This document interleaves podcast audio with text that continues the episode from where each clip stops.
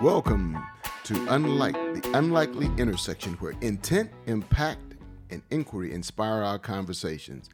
I am Dr. Terry Jackson and I'm with Dr. Philip Brown.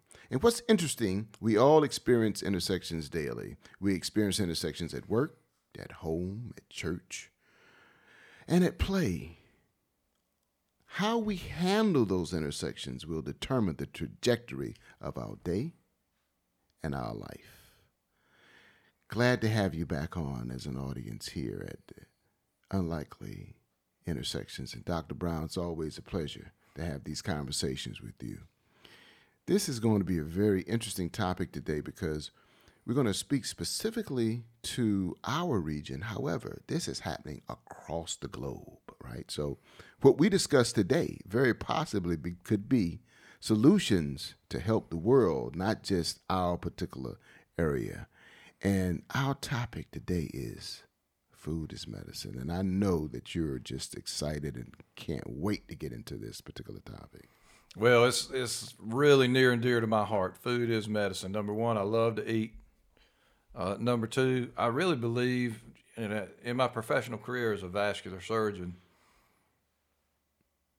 it really couldn't have been if folks were eating a really good diet, mm. right? Like, so it's, it's very interesting paradox to me that, you know, a livelihood is created off people eating poorly. Mm-hmm. mm-hmm. But then you got to peel that back, right? Like, and it, I don't say it to be critical, right? Like, I'm not criticizing people's dietary selections because I don't always know what their choices were. Mm-hmm. And that's a big part of today's show. Mm-hmm. The concept of food as medicine is broad because it takes us everywhere from people not having access to food to eat to eating healthy mm-hmm. and all the benefits of that and really everything in between.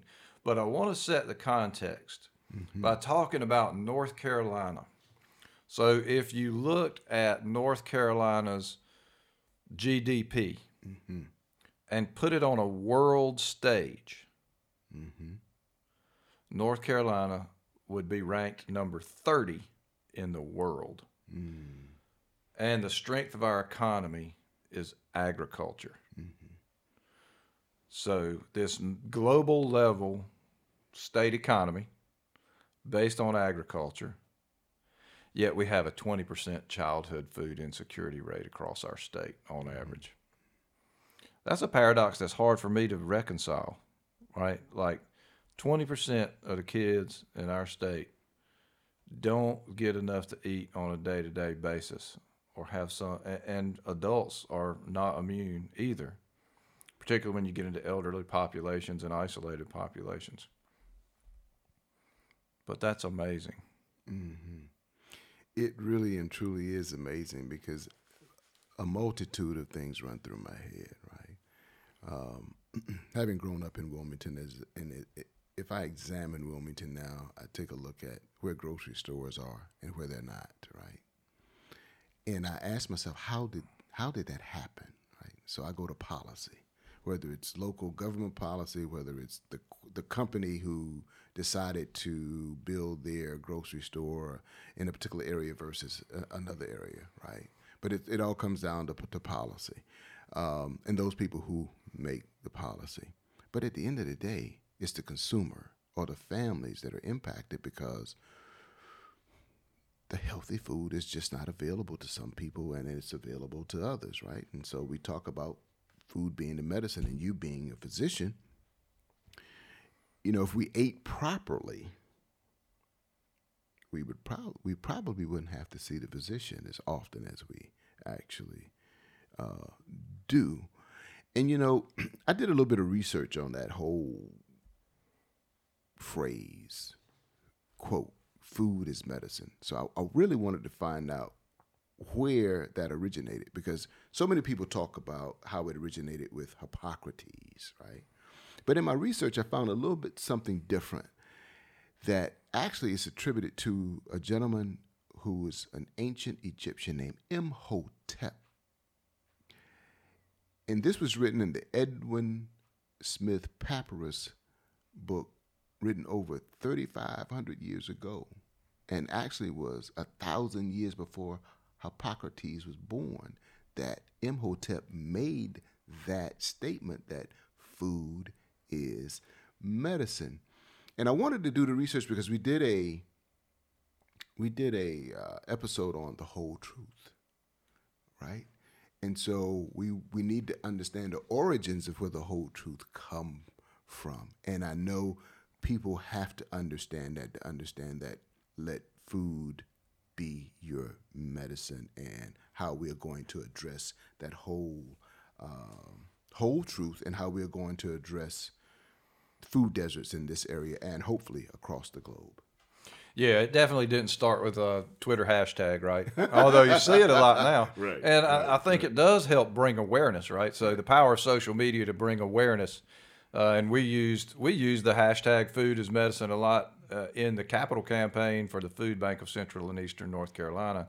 Raised uh, many millions of dollars for that new building and everything. Uh, but but the truth is that food is medicine, mm-hmm. and I can tell you as a as a person who made a living as a vascular surgeon, there are only a very few health behavioral changes that we need that really would fundamentally change everything. Mm. One of those is certainly food and how we handle our relationship with food, not only the amounts we eat, but what we eat. Mm-hmm. And then the others, you know, really would be smoking and exercise. Mm-hmm. But if those things were in place, nobody would need a vascular surgeon. I mean, very few, right? Health mm-hmm. health would be incredibly better, particularly diabetes, which we'll get into mm-hmm. a little bit later. Um, but I'm always I, I continue to be struck by people just fundamentally not having enough to eat, especially children. And we have multiple nonprofit organizations eh, just in our small town, but we know it's across the country uh, that are working on this problem of not enough food to eat. So, how's a child supposed to learn in school? How are they supposed to behave in school if they're ju- literally starving to death during class? You know, how do we compensate uh, for that phenomenon? How do we recognize it? Uh, how do we measure it? How do we know if we're on track to fix it? But one question that never comes up for me anymore, but I hear a lot, is how much more do we need to prove before we start really taking massive action around this problem of food insecurity? You know, absolutely. You know, I, I never would have thought that in 2022, in the United States of America, that we'd be talking about food deserts and food insecurity. I remember the first time I ever heard the phrase food insecurity, and I really didn't know what it meant. It was probably 2011. I traveled to Washington, D.C., to the Liberian embassy, and I was given a presentation. And a gentleman started talking about food insecurity. And I thought he was talking about security like security guards guarding food because people in Liberia would, you know, try to break in and get the food. And then he started talking about the pricing of food on the world market. And he made a very profound statement that really stuck with me. And his statement was I just want to be able to wake up in the morning and know that my children can eat because there's food in the refrigerator. And it didn't, it really didn't hit me. And then I come back to Wilmington and I'm beginning to hear all this conversation around food deserts. And then I look across the country and they're food deserts, right? And I'm like, wow, this is a serious issue. And I'm trying to understand how, in the wealthiest nation in the world, that we have an issue with people getting something healthy to eat, especially with the food that's thrown away by some of these major grocery stores. So I know you're going to get more into that because I know that this is a part of your your purpose as well as you're passionate about it. Well, you know, it gets to the definition of food desert, right? So in in North Carolina, and the way we've chosen to define it uh, in the dashboard, the Healthy Communities NC dashboard, is a food desert in a rural area is would be a, a place where it's more than ten miles to a food source, and in an urban setting that'd be one mile. Uh, has to do with transportation patterns and what it takes to actually get access to the food and so forth. Um, and we know in Wilmington that we've actually experienced some expansion of food deserts. We know that COVID made things worse. Um, you know, but a lot of it is stable. So you take Wilmington's north side, where we're sitting right now, uh, and it's been 30 years since a grocery store was here. Now, now, fortunately, after a number of years of focused work, and we really started this in the health system in 2017, looking at the concept of food as medicine, looking at food deserts, focusing on food for our patients as well as our community. You know, now five years later, we know that there actually is going to be a North Side Food Co op mm-hmm. just a few blocks from where we sit. Mm-hmm. 1st one in 30 plus years. And that's a mm-hmm. collaborative partnership with many stakeholders, including our government, uh, the New Hanover County government. So we're on the right trajectory in this particular community, but we have to continue to maintain vigilance about what's happening because as patterns change, the food desert can just move around That's right. based on the particular pattern that you're facing, and so we, we have to we have to stick with that because the the benefits of of healthy eating cannot possibly be overstated. You know, it's very interesting because I know probably over the last four to five years, there probably have been five or six different grocery stores that have come into the Wilmington area. You look at Lidl, you look at Aldi, and you look at Publix that's open a couple of locations. But as they've entered this this this this area, not one, not one has built a store in what we consider to be a food desert, which is quite interesting. That four to five grocery stores would come to this area, but not, and and of course their their their obligations to their stakeholders, right, and that is to make a profit. But we can make that profit and be social and empathetic at the same time, right? Social, I guess you would call it social capitalism but not one of those grocery stores made it to the food desert to the north side. Um, and that that was just quite quite interesting for me.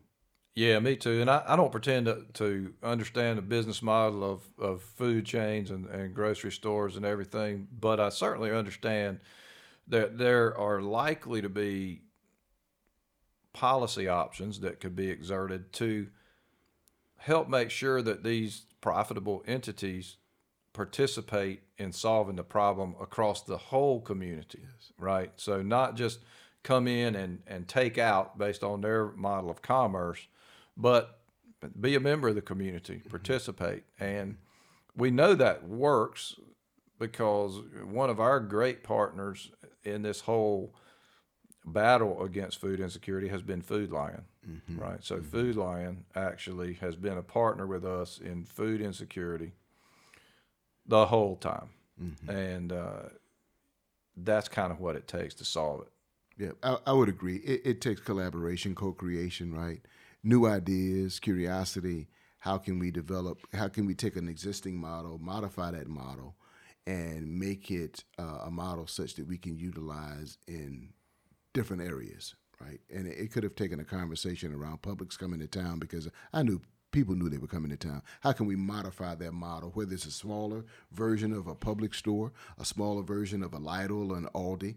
Um, and, and I know that when I name those particular, they have a demographic they want to appeal to, right? You know, uh, and and so I understand that. But again, when we're talking about human beings and we're talking about healthy food, uh, I would like to think that some of those models could be, uh, and we don't control that, could be uh, modified such that everybody can benefit.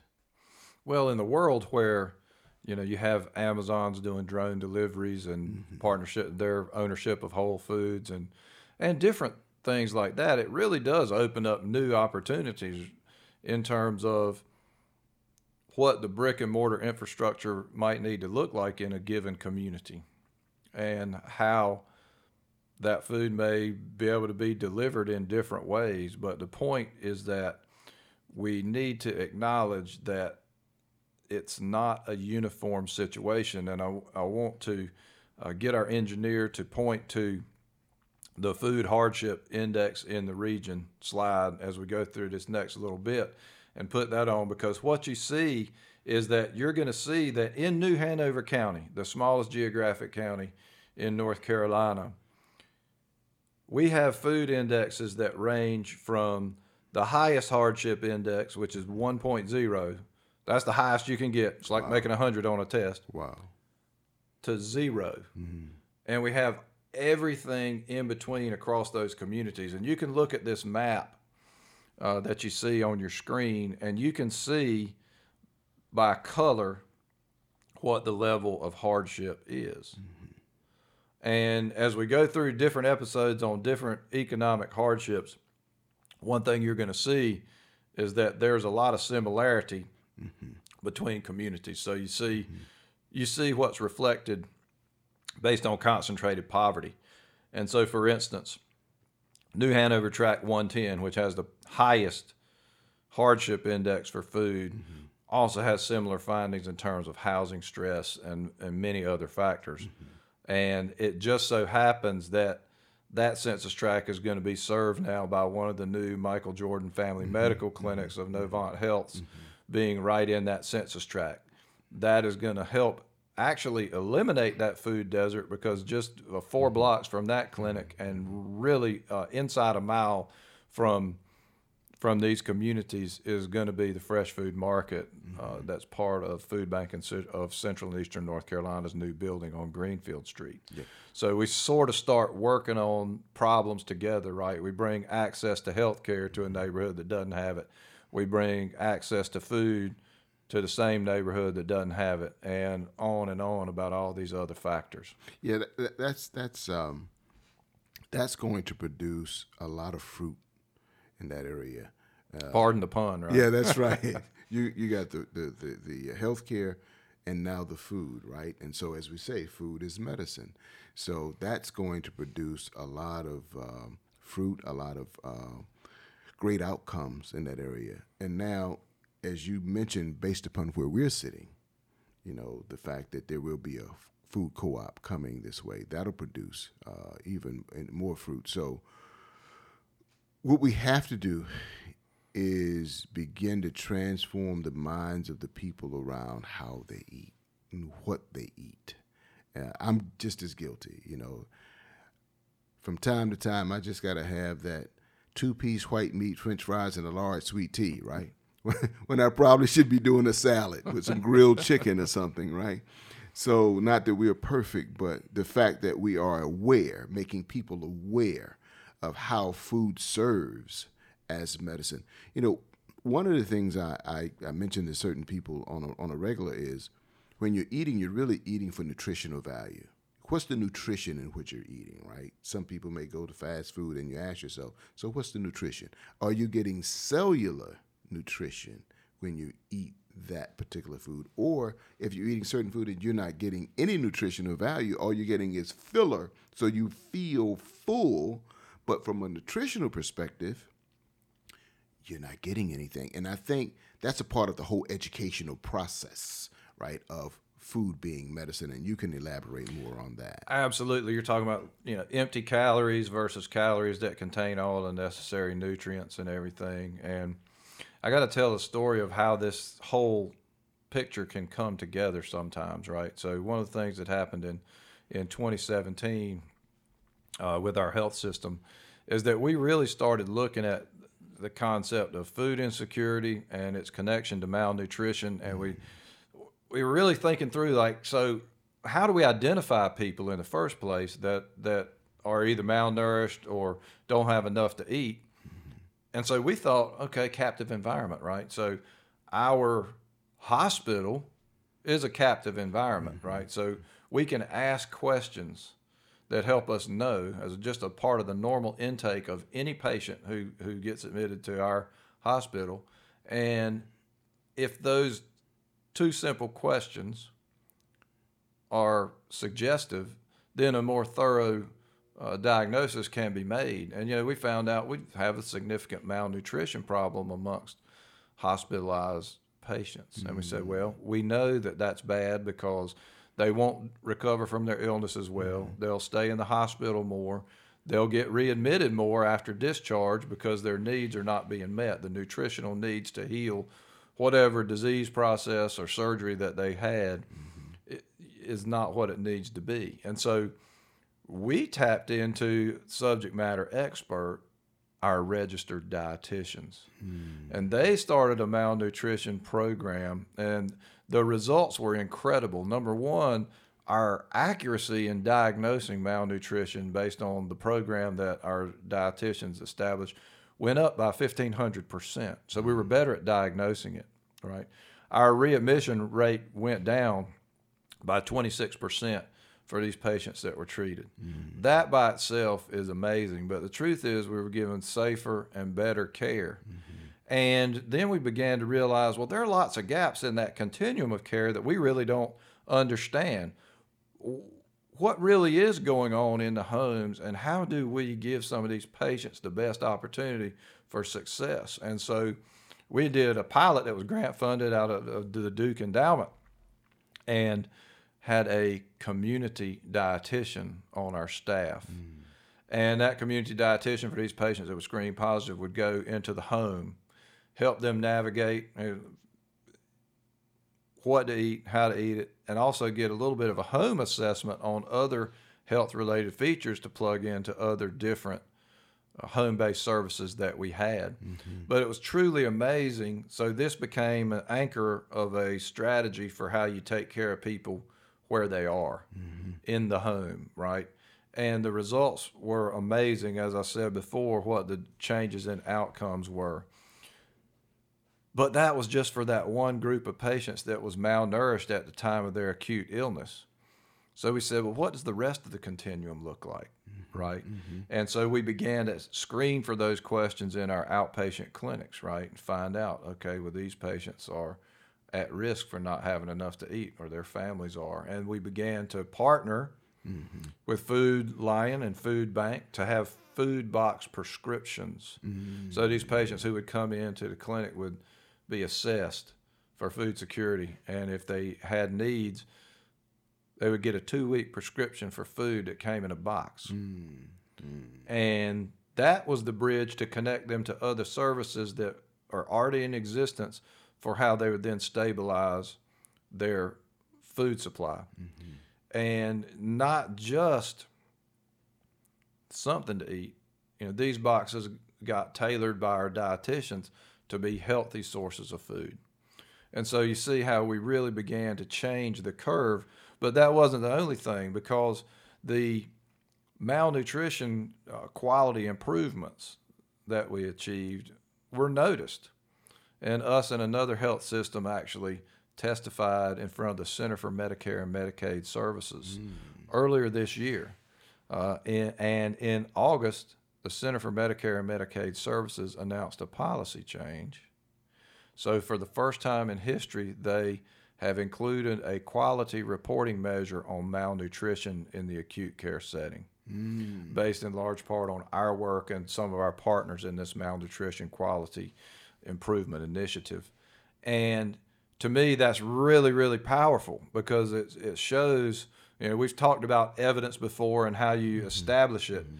So that work led by our dietitians, you know, not led by doctors, not led by nurses, goes to show how complex the system is. But these experts mm-hmm. in nutrition mm-hmm. led a program that now has led to the reporting rule for all the acute care facilities in the country to change to take into consideration what it means to make sure that your patients have the right nutrition to recover from their illness. Now, I mentioned earlier, I said, hey, we're going to have this conversation, and there'll be solutions provided not only for the local area, but across the country. And you just made reference to policies that were changed as a result of the work that was done here around malnutrition and how it could benefit the greater good of everybody in this country. And with food being our medicine, one of the challenges um, that I have seen, just based upon family members who have, you know, gone to visit doctors, is you talk about the nutritionist, right?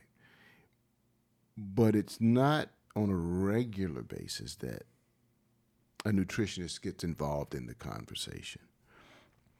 If food is going to be our medicine, how can we get more nutritionists involved in the day to day process of medicine in this area simply because that's the direction that everything is going?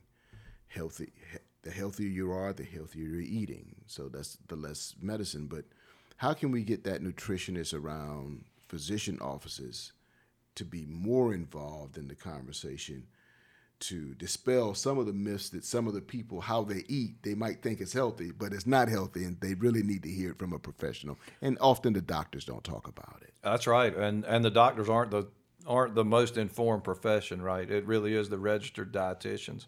I can tell you what we've done uh, you know in in novant health and new hanover regional is this community dietitian that we had on a pilot program really just became a regular part of our our employed staff. Mm-hmm. and is central to so much of what we do in the food space because as I mentioned earlier it takes community partners to really solve this problem of food insecurity.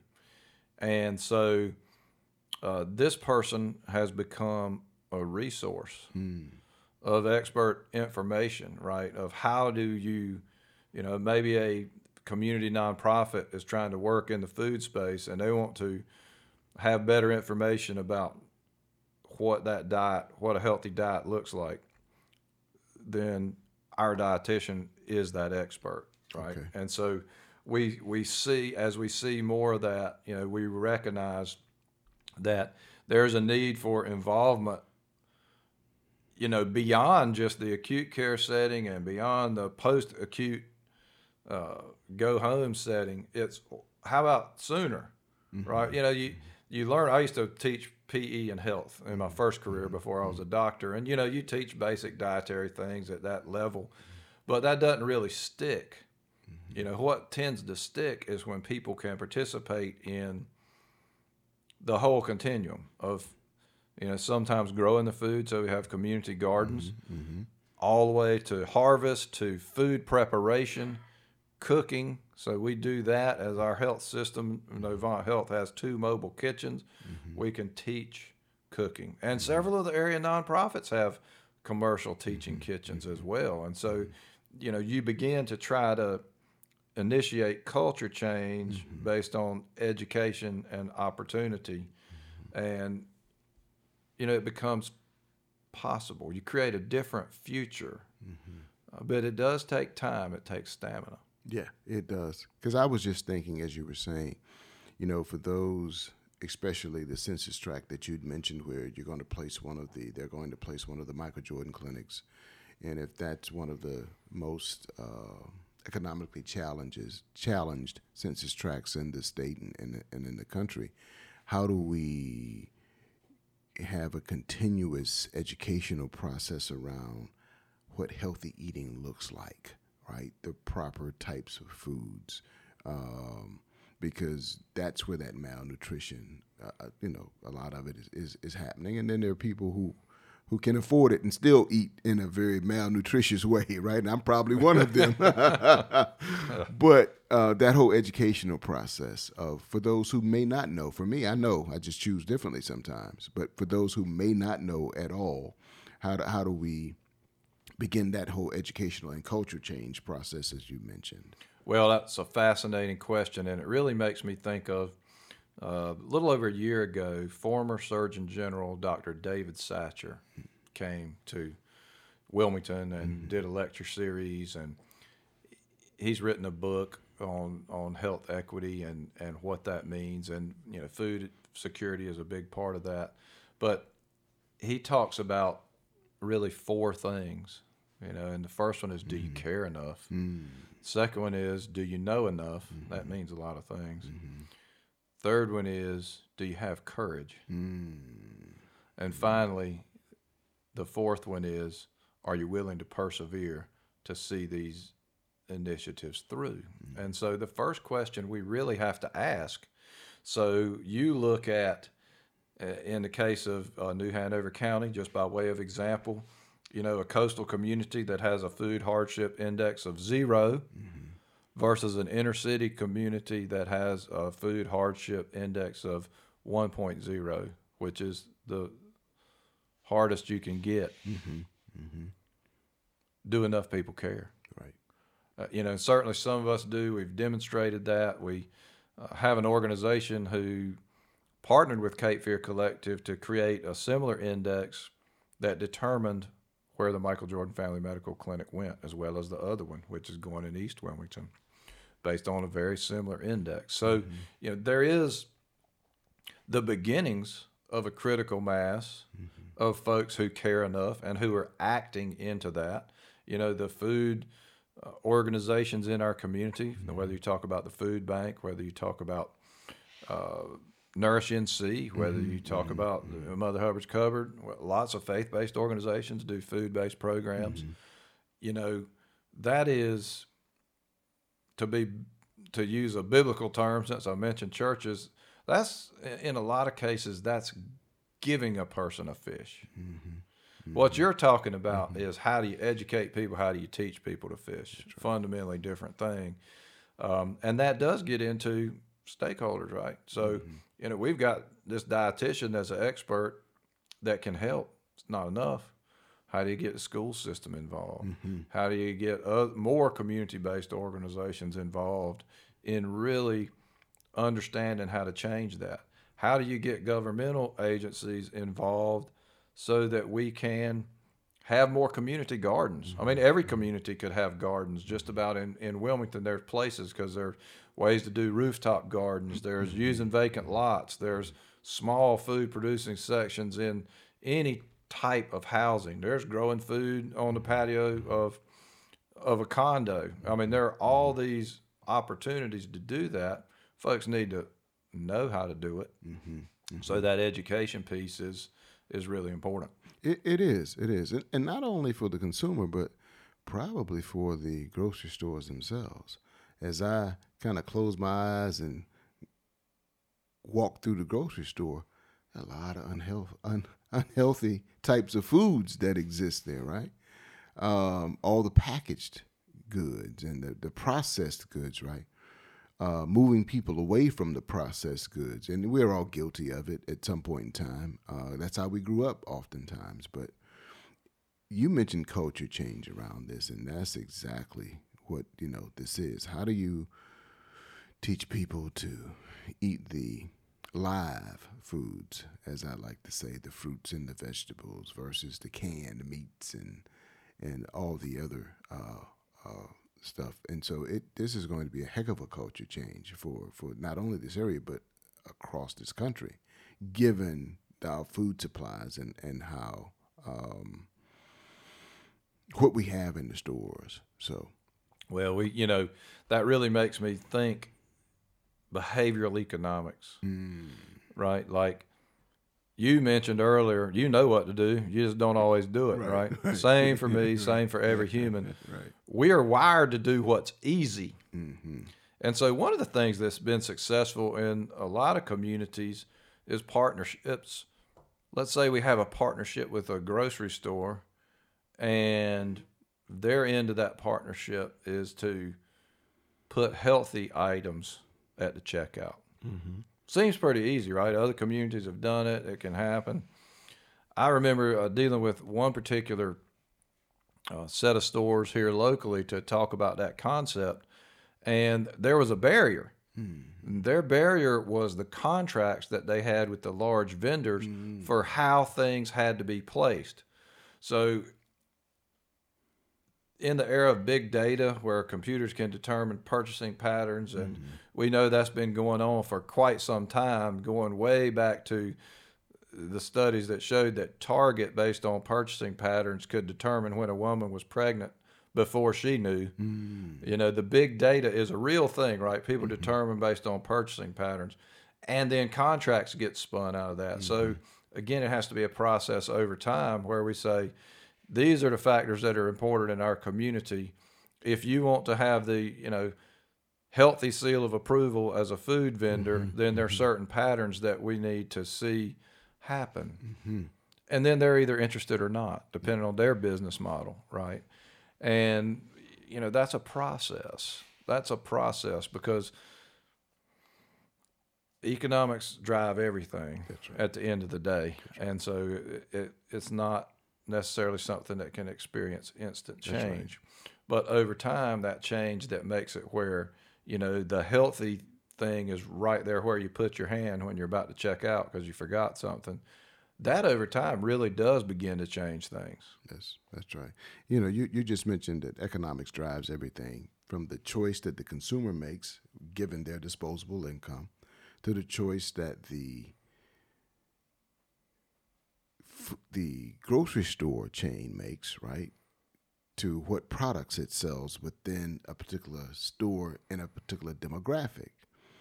Uh, oftentimes, when I'm in the grocery store, I notice that the healthiest foods are the most expensive foods. At least they appear that from a price perspective. But if you extrapolate that out and say, well, if in fact, if my dietary regimen includes these things and they're healthier, then it's less. I'm less likely to have to go to see the doctor. So, short term, it may seem expensive but long term, it's not as expensive if I don't have to go to see the physician. So those that's the type of transformation that ha- we have to kind of teach, if you will. You know, the short term versus long term, what the what the consequences could potentially be if I'm eating uh, Mr. Goodbars and Snickers all the time versus a banana or an apple, then I'm probably gonna have to see the dentist more than I would if I'm eating more apples. And so that mindset change, right? That that filler, because sometimes we think filler is nutrition versus what actual nutrition is. Absolutely. And there are other policy things that we could work on as well, right? So, you know, SNAP benefits, Mm-hmm. you know, don't always make sense. For example, Mm. somebody who, who has these food stamps can go and buy two bags of potato chips. Mm-hmm. That's covered. But they couldn't buy a rotisserie chicken. Mm. Mm. They're like, that's a head scratcher, right? It is why is that? Mm-hmm. Right. And and it's another thing that's intention versus impact. Its origin was probably it was in terms of prepared foods were disallowed Mm-hmm. and you know prepackaged it, it counts as a prepackaged type thing. And so the original intent was good. Those rules were written before there, you could go to Costco and get a rotisserie chicken Mm-hmm. right? Mm-hmm. Mm-hmm. Or go to any one of many grocery stores and get a rotisserie chicken, which would be much healthier than those two bags of chips or that two liter drink or any one of another set of, of prepackaged foods that fall into a different bucket, right? And so policy change has a has a lot to do with it, and people need to go back and do that intent impact analysis and say, this was designed to do this. It's missing these opportunities and is driving this. How can we change it? Yep, absolutely. Questioning the status quo, right? Yeah, that that's always because I've heard those stories uh, about being able to buy chips and not be able to buy rotisserie chicken. I'm like, how much sense does that make, right? Yeah, zero. Yeah, it doesn't, Uh, yeah, doesn't make, doesn't Right, make any I mean, sense whatsoever, well, right? Some people might say, "What the hell?" Yeah, right? yeah, I mean, exactly. and, and that's that's really where we are in terms of some of our our policies. But let's look at what it's driving, right? So, Right. recent study I read, actually several years old now, but still true. All the children born since 2000, if you look at our state, about a third of them will become diabetic. Mm. That sets them up for kidney failure, Mm-hmm. heart disease, strokes, amputations. Mm-hmm. And then also, if you look at minority populations, which in our state is predominantly uh, African American, Hispanic, and Native American, Mm-hmm. that rate is 50%. percent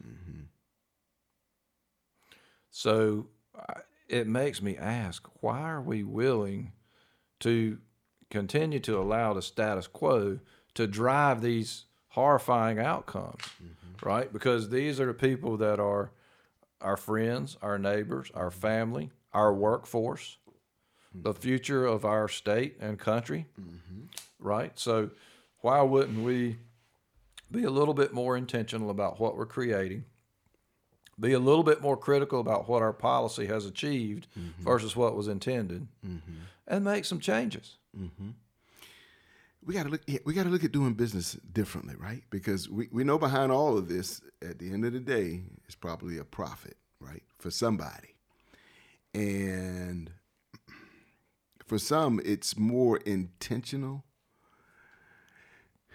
That, and it's more important that they make the profit versus the health of the person, right? If we know what the data says, and we know that all of these health disparities are created given these conditions, why don't we change? Because it's probably a benefit to somebody, right? Whether that benefit is profit, whatever that benefit may be, right? Whether it's whether it's uh, the number of patients that I'm continuing to see on a year in and year out basis, right? There's a benefit to somebody to keep to keep the status quo where it is.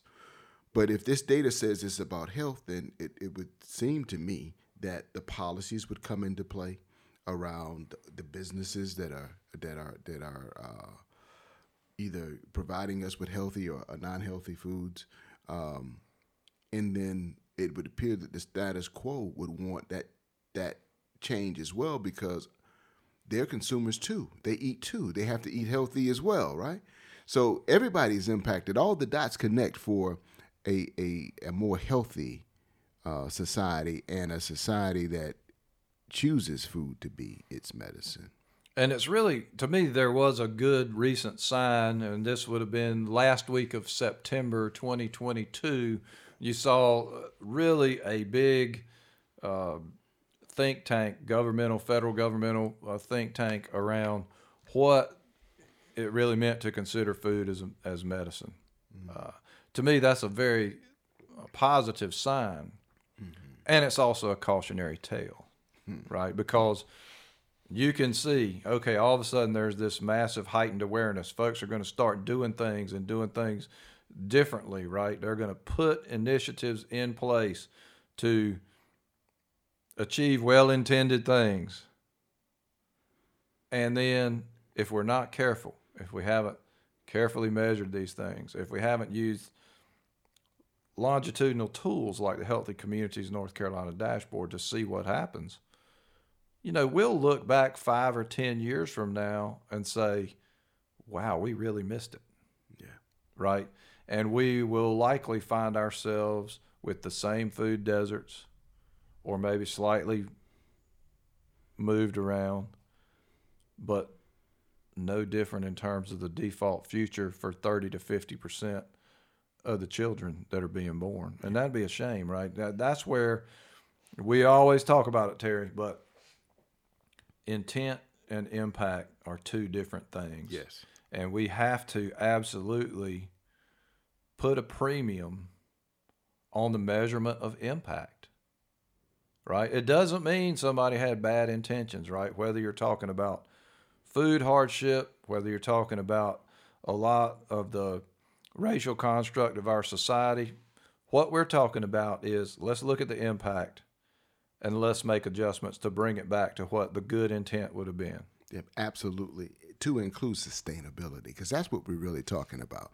Once you have that good impact, right? How do you continue to sustain that by continuously reviewing the data, understanding the measurements, even changing the measurements as as situations change, right? That whole sustainability. You mentioned longitudinal. Often that is not where we look, right? We're looking three to five years versus let me see what the impact will be 20 years from now and the impact on the economics in the area, the people in the area, the education in the area, the health in the area. Uh, did it did it improve uh, whatsoever? But oftentimes it's like short three to five years we had an impact, so we're going to move on to something else. But there's nothing more important than the health of a human being because once you lose that health, you can't get it back. Absolutely. And we're looking at, you know, again, I think this underscores how Dr. Satcher is a genius, right? He really makes things simple, you know. Will you persevere? Mm-hmm. Right? So we've done all these good things, these well intentioned things. Mm-hmm. what does perseverance mean, right? Mm-hmm. Like we know what it means in certain contexts, right? Mm-hmm. If we're talking about, you know, an athletic endeavor, is mm-hmm. is play till the whistle, right? Mm-hmm. Mm-hmm. You know, and then when it, when it, when it starts back again, play till the whistle again. Just keep on, you know, it's stick with it the whole time until the clock runs out. You know, the difference in this environment is the clock never runs out. You can continue to That's always right. get better. That's right somehow we fooled ourselves into thinking that we're better, but many of the things that we're looking at in terms of societal level simple things like food insecurity, like housing, like safe environments aren't much better. There's a quote, and I don't can't remember who said it, but it might may have been Einstein. Said our best thoughts got us where we are, right? our best policy developers, or the thoughts of the, our best policy developers, the thoughts of our best uh, leaders, be it local or, or, or, organizational leaders, have us where we are. Um, a food desert should never exist as long as a human being is in that particular area, right? It should never exist. But it was to the, it was to the benefit of somebody. And we have to understand that. It was to the and it may not have been intentional but it was to the benefit of someone, and people continue to ride whatever those benefits are. So um, we have to eradicate this. And when I think of perseverance, as you mentioned, Dr. Satcher, I connect perseverance to sustainability. Will you persevere? It means year in and year out. So for me, I equate that to sustainability. And we have to build systems that are sustainable, and especially around food, because we know the healthier that one eats, the healthier one is, more than likely they're going to have healthier thoughts, right? They're gonna they're gonna they're, thinking a, a particular way. They'll be healthier from a physical perspective as well, right? Which is a benefit to the system from a cost perspective around insurance. So if we connect all the dots, and you live longer, right? So if we connect all the dots, I see nothing but win-win-win for a healthier, a healthier uh, workplace, a healthier population. Absolutely. Again, and I can geek out on this whole topic because you know a lot of the circles I right. run in are are medical people, healthcare leadership, and you know we talk about this transition to value and how that really means that our reimbursement model ultimately shifts to keeping people healthy instead of being a medical repair shop, right. which is how I like in, in a regular audience. I like to talk in terms that make more sense than. Right some of the terminology we use. But right now, there's not an economic incentive to keep people healthy. Doesn't mean we don't believe it's important. We do. It just means that it's hard to achieve for us without a lot of partnerships, right? Because these things have to be created across communities. Mm-hmm. And, you know, community by community. And a lot of the factors are similar across communities, but many are also different. And having those partnerships and things to really begin to change that is important. But you go back to economics and what drives business, you cannot have huge business growth on a long term basis without healthy, able workforces right. and people who are actually doing the day to day of whatever that business is. And so until we figure this out, until we are able to make that transition to creating health, our business prosperity is threatened. That's right. And so to me, it's a no brainer to figure it out a little bit better. It's a matter of connecting all the dots, right? Because all the dots to connect, and and oftentimes we have a difficult time in our society, connecting all the dots as to how a healthier workforce makes for hopefully lower insurance premiums, which means that uh, that you know there's more profitability to go around. Uh, that means a healthier society. Kids are healthier, uh, and so we get to that whole food as medicine and preventative care, and and and, and preventative care versus as you call it health care, right? Because if you, if you had health, you wouldn't need care. That's right. right. Yes. That's right. You know, and, and we know certain things from other experiences that are translatable, right? So this will be controversial, but it's been many years ago that as a health system, we began to require flu vaccination. Mm-hmm. And people can take an ideological perspective and say, you know, don't make me do anything. And we didn't. We just said if you want to work for us and help keep people healthy, you need to get vaccinated so you don't infect them. Right. And, uh, you know, sort of fast forward that thing. One of the most interesting things that we found out is that during flu season, our staff was so much healthier, they had much less absenteeism Mm-hmm. because they they had the flu shot. Mm-hmm. And it doesn't mean one or two people didn't get the flu. It takes us back to our whole truth episode, right? Like, yeah, yeah, you can get the flu shot and get the flu. You can get a COVID shot and still get COVID. It's not perfect, but across populations of people, the evidence is clear Mm-hmm. that these are very positive things to do. And the same holds true with food, right? As we figure out how to get people better nutrition, starting with where they are. You know, we can't we can't start anywhere else but where we are right now, right? my next breath is going to be different than That's right. my last That's one, as That's you and I have talked. Um, but starting with where they are, figure out how to get people on a better pla a better track nutritionally. It's going to be a win across the whole population and for most of the individuals. That, that's right. That's right. That's right. That's right. I, I would agree with you wholeheartedly uh, in in the fact that we got to connect the dots. We have to be able to understand the benefits, right? Uh, and oftentimes companies don't understand until you put it in a dollar figure for them, right? But you just mentioned when you give them the flu shot at the hospital, how you noticed that there were more people who who didn't miss work. And as a result, I'm sure productivity numbers increased, right? And as a result of that, the the organization itself was more effective from a healthcare perspective.